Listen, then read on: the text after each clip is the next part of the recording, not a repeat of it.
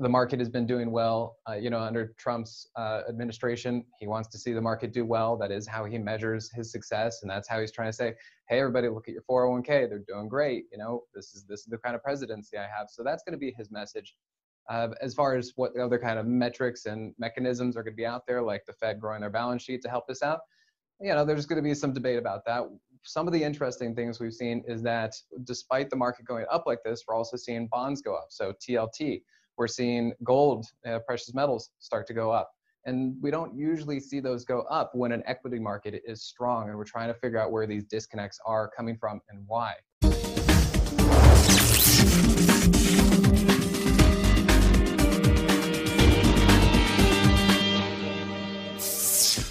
Thanks for watching this RTD interview. Don't forget to pick up your RTD Scary George round, only available at sdbullion.com. Now enjoy this interview. Welcome to this RTD interview. Today I'm excited to have first time guest TG Watkins joining us here to share his thoughts on the financial markets and a variety of other subject matter. He's a director of stock trading at Simpler Trading, and today he's joining us to share his thoughts. So, TG, welcome to RTD. Well, thank you very much. How are you doing today?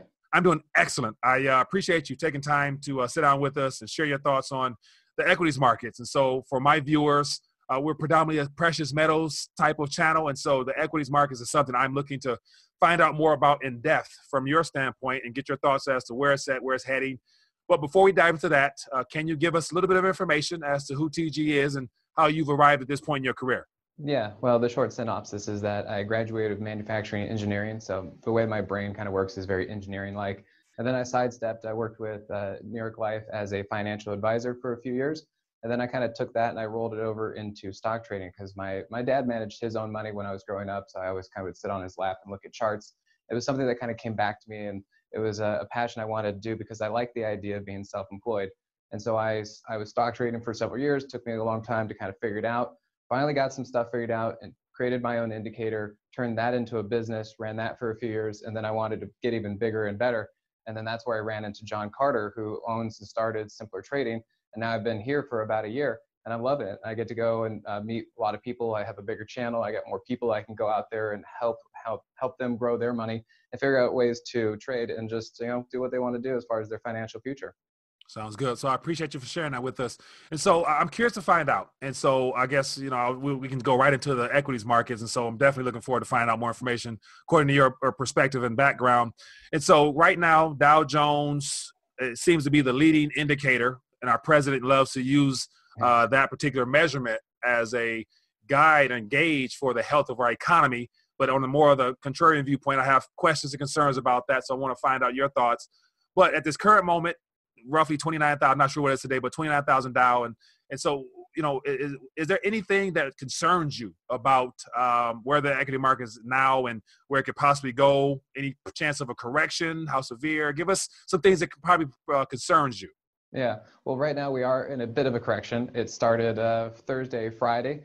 And really, when it comes to the markets, when we see things really start to pick up a lot and very quickly, they become stretched and unsupported. And that's kind of what we've been seeing in the market actually for the last couple months. We've all been sitting here like, all right, you know, when is this thing going to pull back? You know, it's not it's not often that price just keep going up and up and up and up.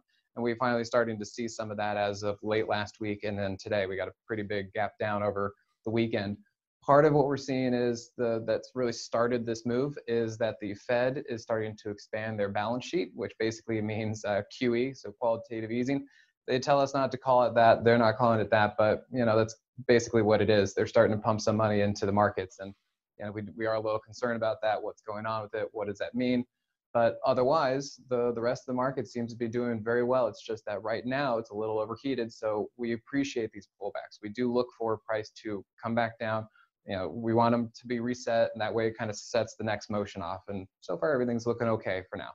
All right, sounds good. So I'm curious to find out your thoughts based upon your analysis, and so assuming that you do a lot of technical analysis and yeah, yeah. things of that nature. And so I, am I have no uh, you know no uh, education in that particular subject matter and how to do it. So I'm curious to find out some of your some of your measurements and guiding and and, and some of your processes for discovering true undervalued share stocks that you can get into and because uh, you know a lot of the concerns that i have a lot of my guests have is the fact that the, the pe ratios is a little bit abnormal, give or take prior historical aspects and all yeah. the technical things. And so I personally don't know what's good or what's from bad. So how do you how would you grade and recognize a, a something worth looking into further and possibly investing in it?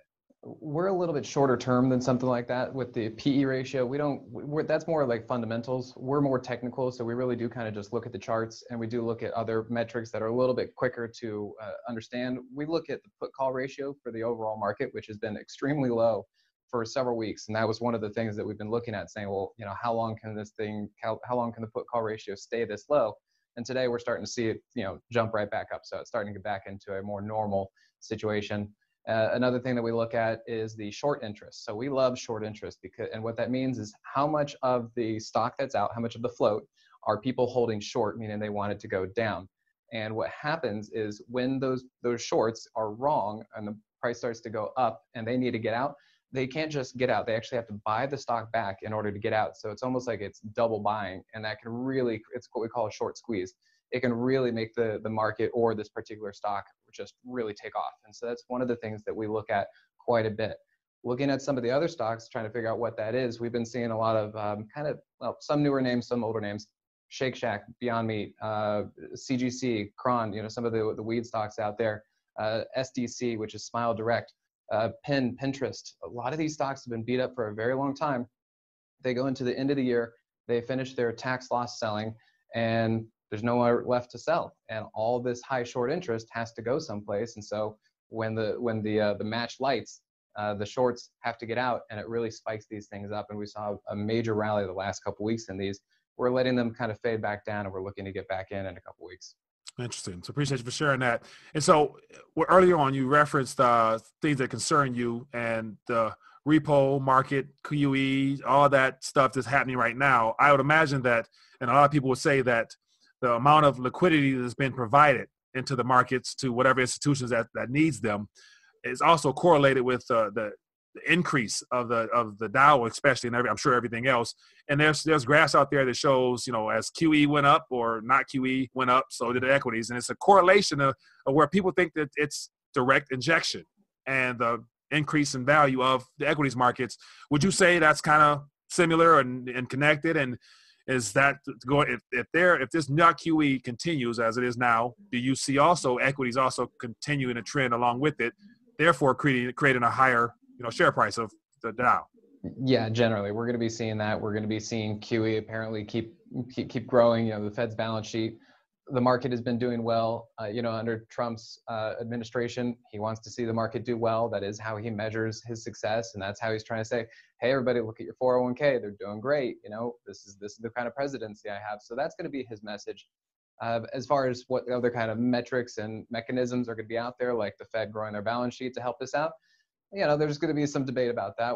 Some of the interesting things we've seen is that despite the market going up like this, we're also seeing bonds go up. So TLT, we're seeing gold, uh, precious metals start to go up.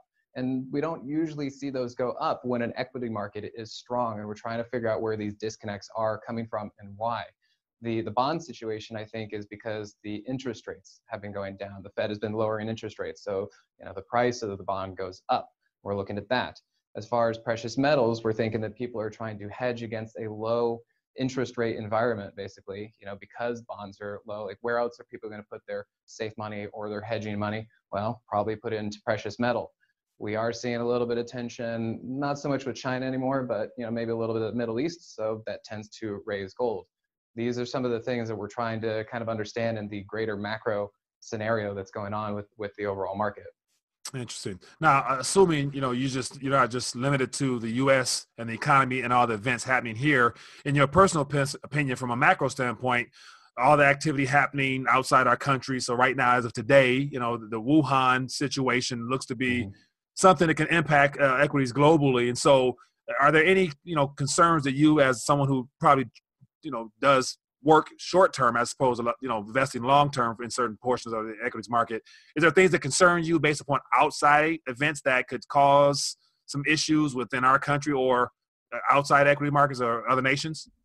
So far, we haven't been seeing too much. You know, the, this outbreak that has been happening in China, we're trying to put this into context. I mean, I forget the, the stats, but people are saying like, you know, how many thousand people die from the flu every year?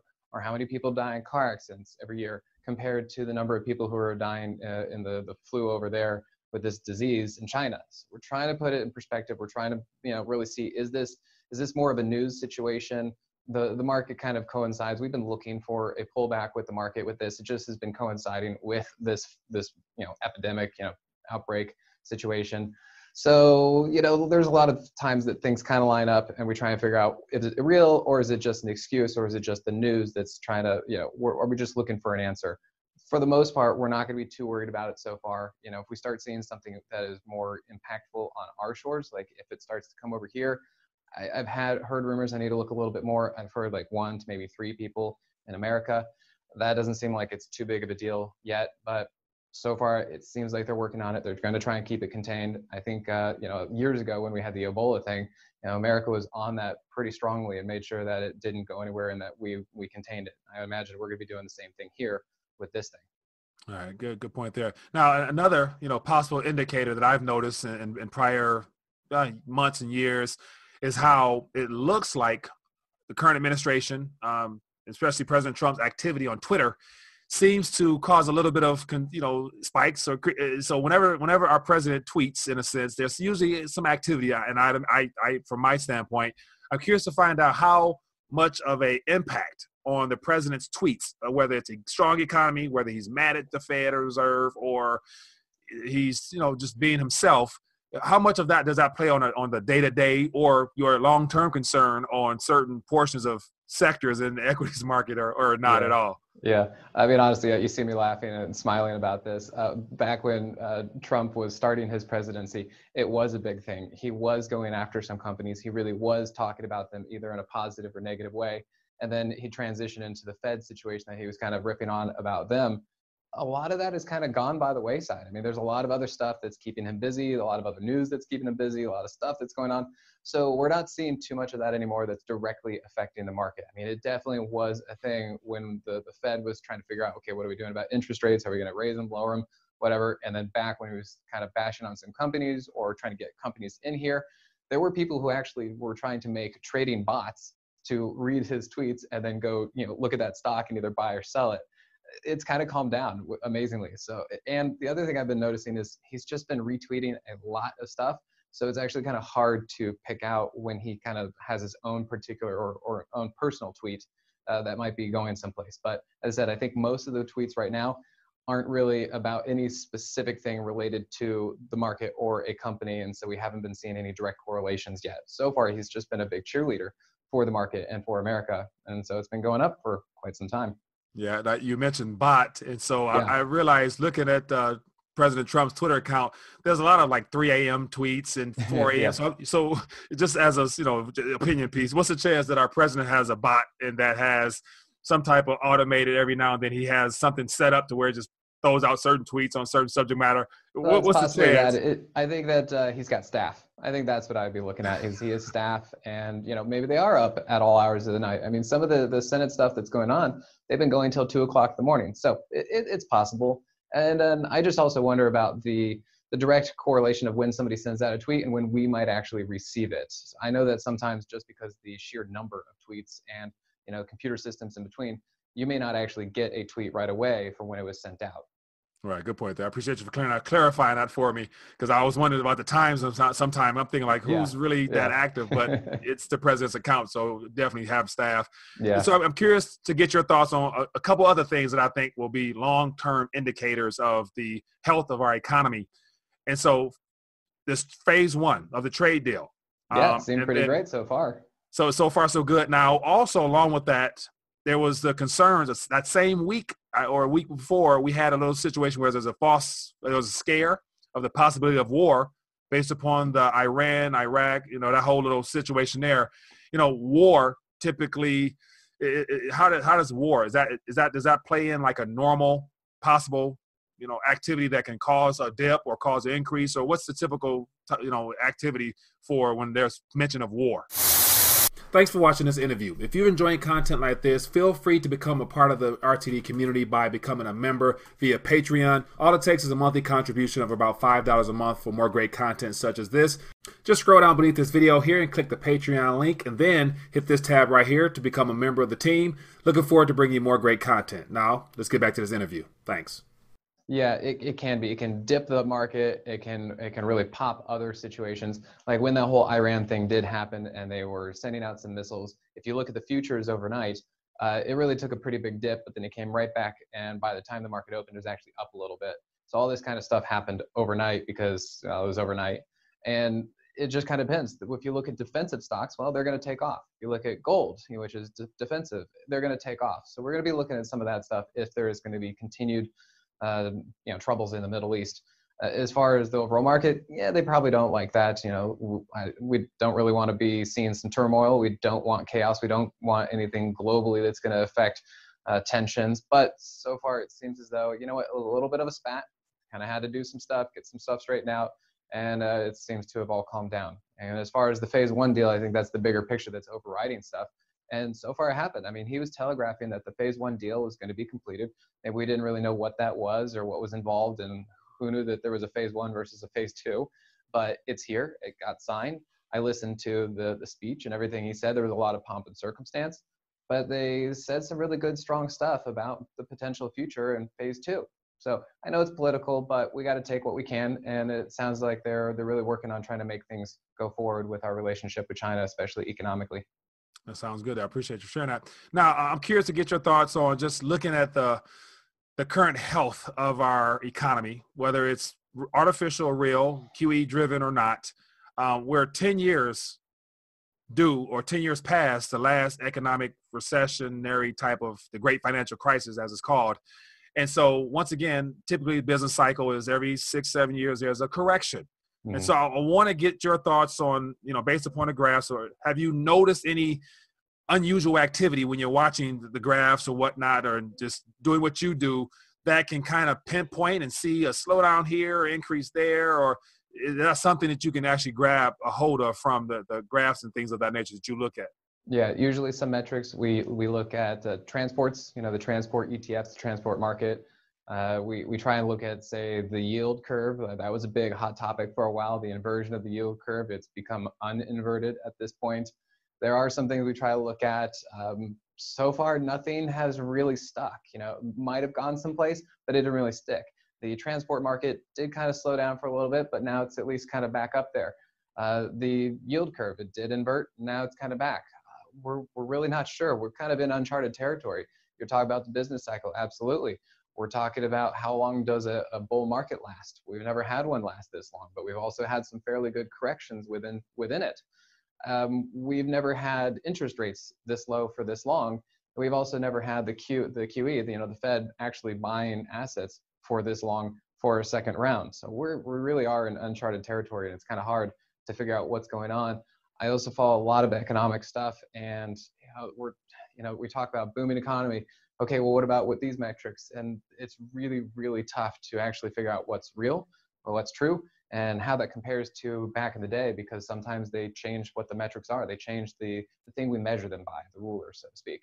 Right. Now, as a, as a result of the environment we're in now, 10 years plus removed, the longest expansion, I believe, in our equities history or just mm-hmm. history in general. Yeah um, I, I, imagine that you know this is not me being a doom and gloom guy, but just being realistic. You know, you have an artificially extended time frame. I imagine when things happen to correct, assuming that you believe that there has to be a correction.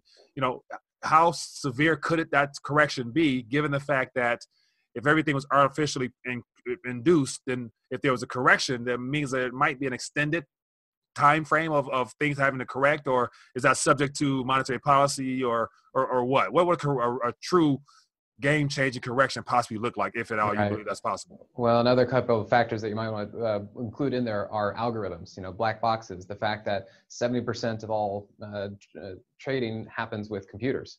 And what this has been doing is it's kind of been having to make us as humans kind of relearn the stock market a bit and just kind of we have to understand that the algorithms are are trading most of the market and so when things move especially to the downside, they move very quickly and they move a little bit deeper than we would normally do if, if just humans were trading this stuff. So that is something that we do need to be aware of.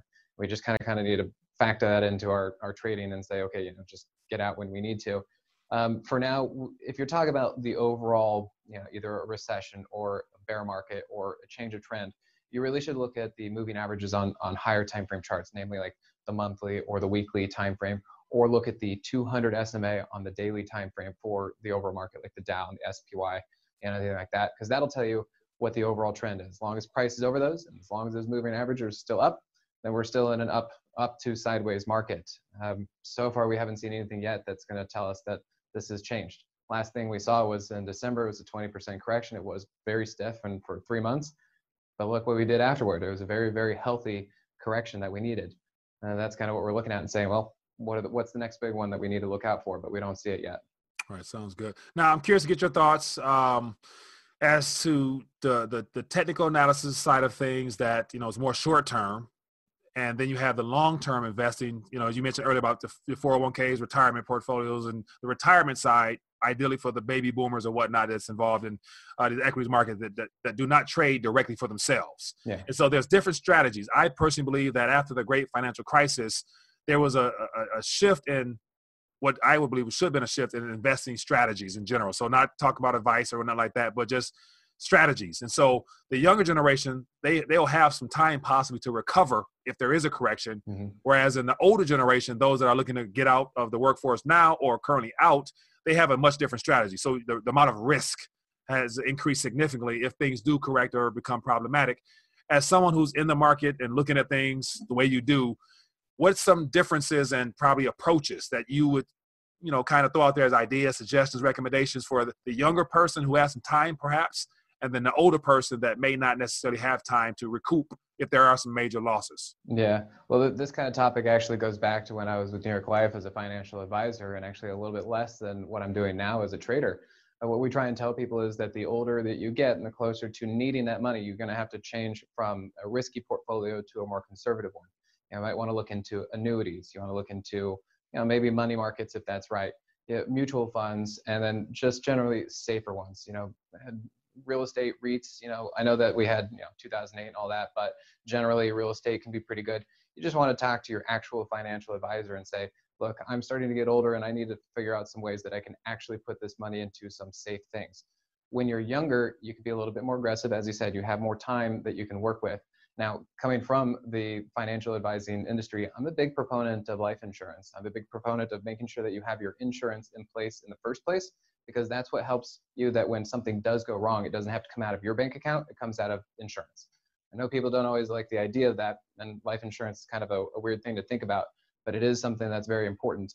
And then also you can think of permanent life insurance, which I've got a fair amount of it. I'm a big proponent of it you got to figure out ways to defer your taxes and life insurance is one way to do that and then as you continue to grow you know we think we talk about 401ks and your company match and your iras but not a lot of people talk about a roth ira and a roth ira is very important because of the tax deferral situation and the tax-free income you get when you finally do turn around and get it in your later later in life. So make sure you look into these other avenues other than just saying hey i'm invested in the stock market. But when you're young you do want to be primarily invested in the stock market. You might want to have some other assets but make sure you diversify and make sure you understand your tax consequences of what you're going to be getting into when you're later in life, you know, 65, 70, 75. Right, understandable. So uh, one of the things I would like to definitely hi- highlight and, and, hint on is the fact that the show being labeled "Rethinking the Dollar." A lot of my viewpoint happens to be about the long-term uh, consequences of this current emergency measures we're, we're having, and then I like to look at other nations around the world and kind of not necessarily paint a doom and gloom picture, but yet a, an alternative approach towards the same information we're sharing now. And so when it comes to setting funds aside in markets and in doing type of practical things, you know, the advice that, that's been given, um, would you say that it all depends upon a what what country you're in or what region or what the current uh, governmental policies are? Because a lot of things are problematic around the world. So the same information we're talking about now, perhaps in a country where their currency is an issue, this the advice wouldn't necessarily apply because the, the, the, the problem could be the currency. And so in a case where wild, wild west, can I say, in a wild, wild west scenario down the line, if there was an issue with the Federal Reserve getting thing, things getting out of hand, and the Federal Reserve note itself became problems. What are your thoughts and strategies for a worst case scenario that we, God forbid, ever happens? Well, let me first kind of start with the, the, the, first part of your thing that if you are in a different country, then yes, you obviously need to know your laws, your rules, your retirement situations over there. Uh, we in America aren't going to necessarily know what your you know IRA or Roth situations are happening in say Sweden or or China. We we aren't just we're just not going to know that. So you need to know what your country, your laws are, and what your financial institutions are like that. As far as us, um, that's kind of a big speculative thing. I'm not entirely sure where to go with that, other than saying that you know if we have problems, then it's like okay, how do we then educate ourselves as to where else to go? I, I know that you can invest in other countries as far as you know ETFs. You can go to emerging markets if you wanted to look at that and say, well, I'm not happy with America and what their stock market is doing, but I see over here that maybe Mexico is uh, having a good one.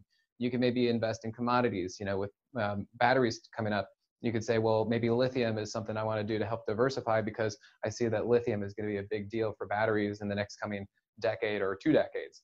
Um, you know, there's actually a ticker called SPCE, I believe, and it's for space. You can invest in space projects. You know, you can look at other different things to figure out that don't always have to be with financial securities, don't always have to be directly with 401ks or IRAs. There are other ways to go out there. You can do real estate if you want to do it yourself. You can do hard money loans. You can do, um, I think, a bunch of other ways to avoid whatever the current economy, as far as the, mark, the market, might be doing. Interesting. And so, as we draw towards the end of our conversation, I'm curious to get your thoughts on just probably two two subjects. I got a lot of questions, but I want to respect your sure. time. Um, as far as the, the, the, current health of our economy here back home on homeland, uh, with the, the the corporate debt and the issues with the buybacks and you know uh, the the tax cut that brought money back into our country as a part of the corporations you know revitalizing making america great again. And so it, it looks like there might be a tax cut 2.0 coming for the middle class sector or whatever. And so the, the increase in corporations buying back their shares for profit and all the things that go with that you know how healthy or unhealthy might that be for you know long-term holders of those shares? And I'm, i imagine it's, it's, beneficial for the short-term traders and whatnot. And give us some of the impact that you know corporate buy, buybacks might have on investing long-term and short-term. Yeah. Uh, as far as the the tax break situation i am i am generally a fan of a lower tax bracket for corporations i think we need to be competitive with the rest of the world which do have lower tax brackets. I also think that if you make higher tax for corporations they're just going to pass it on to the consumer anyway because they need to make sure that their margins stay where they are. And so it's really just kind of kind of affect us. Uh, i think that also the, the, companies can reinvest in themselves reinvest in their employees. And I, I just think that generally lower tax overall is a better situation same thing with the middle class i think lower taxes are great that way you know we have more of our money to decide what we want to do i think in general that's how i prefer economies and governments and countries just to run so i'm kind of a fan of the free market and just lower taxes in general.